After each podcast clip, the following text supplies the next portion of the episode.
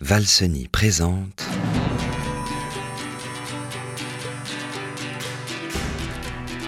L'histoire du Mont-Cenis.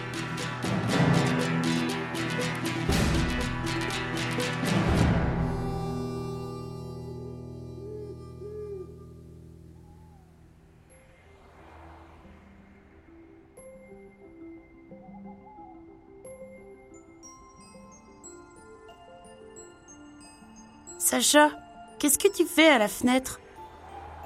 Alice, tu crois qu'elle va où cette route qui grimpe dans la montagne? Aucune idée.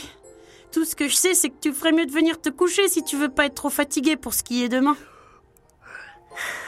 J'arrive, j'arrive.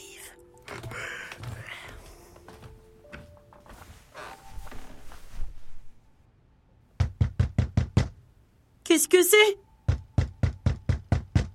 On aurait dit que ça venait de dehors Alice, c'est peut-être la marmotte, celle de l'année dernière. Celle qui nous avait raconté l'histoire de Flambeau Je vais lui ouvrir.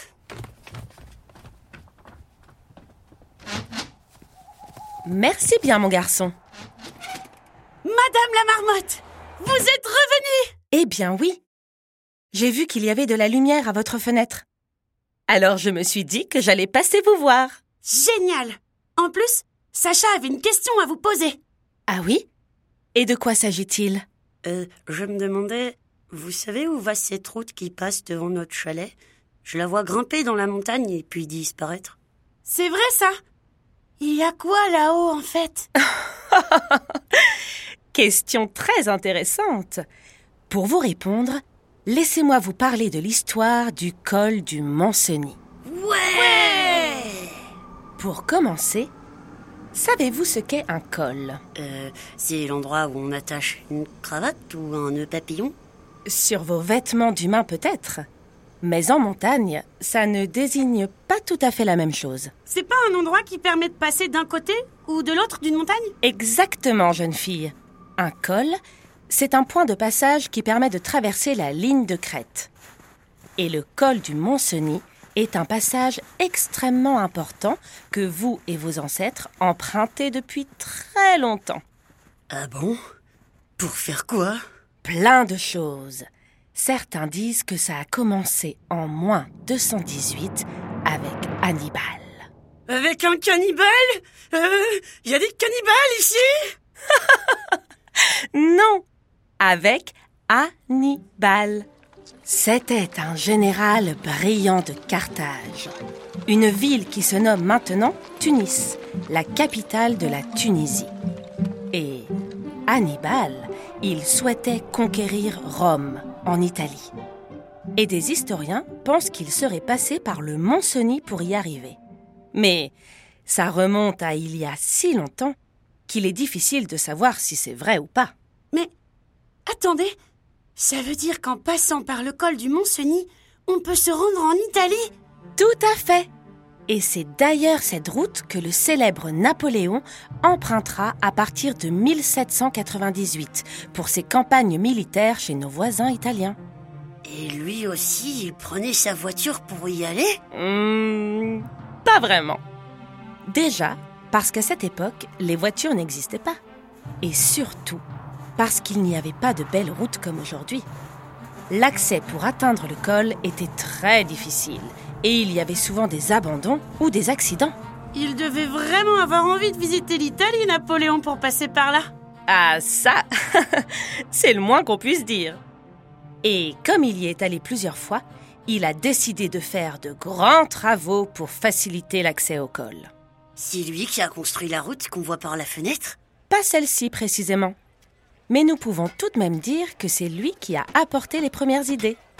Ses travaux ont commencé en 1803. Il a remplacé 33 lacets, des virages très serrés, en six rampes longues et droites. J'imagine que ça devait être plus simple comme ça. Bien plus simple, ça c'est sûr.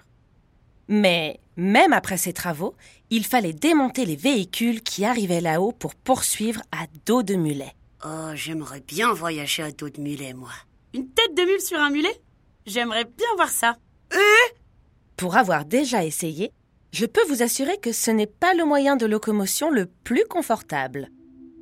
Et ce qu'il faut aussi savoir, c'est qu'à chaque saison, il y a des difficultés particulières pour franchir le col du Mont-Cenis. En hiver, comme vous pouvez le voir, il neige. Et au printemps, c'est le moment de la pluie et du dégel. Le sol peut donc être instable. Et en été, il y a tellement de brume qu'on ne voit pas le bout de sa truffe. Et Napoléon Il n'a pas trouvé de solution pour ça? Hum, plus ou moins. En 1807, alors qu'il passait à nouveau par là et qu'il rencontrait de nouvelles difficultés, Napoléon a décidé de faire construire des maisons cantonnières tout le long de la route. Hein? Des maisons cantonnières? Qu'est-ce que c'est? Ce sont des lieux où vivent des personnes chargées d'entretenir la route. Et en cas de danger, elles pouvaient intervenir pour aider Napoléon et ses hommes. Pratique Et l'histoire du col du Mont-Cenis se poursuit. Les années passent et nous voilà rendus au XIXe siècle. Depuis de nombreuses années maintenant, les échanges entre la France et l'Italie ne font qu'augmenter. Tout le monde est donc d'accord pour trouver une solution afin de faciliter l'accès au col du Mont-Cenis. Et, heureusement, au milieu du XIXe siècle, une solution fut trouvée. Ils ont construit un escalator Ou euh, un ascenseur? Presque un train. Quoi? Un train dans la montagne Mais non Au début, ce train n'était pas vraiment prévu. L'idée était plutôt de creuser un tunnel directement dans le Mont-Cenis. Mais, comme vous pouvez l'imaginer, creuser dans une montagne, ce n'est pas la chose la plus simple du monde. Pour vous donner une idée, en six ans, les équipes chargées des travaux ont creusé seulement un kilomètre. C'est sûr qu'à ce rythme-là, c'est plus rapide en mulet. Même à dos de marmotte, hein, ce serait plus rapide. Ça, je suis bien d'accord avec vous. Comme le tunnel prenait trop de temps, un ingénieur anglais du nom de Fell a imaginé une autre invention. Une locomotive à huit roues, capable de rouler sur un chemin de fer. Un chemin de fer entièrement couvert pour protéger les voyageurs des chutes de neige.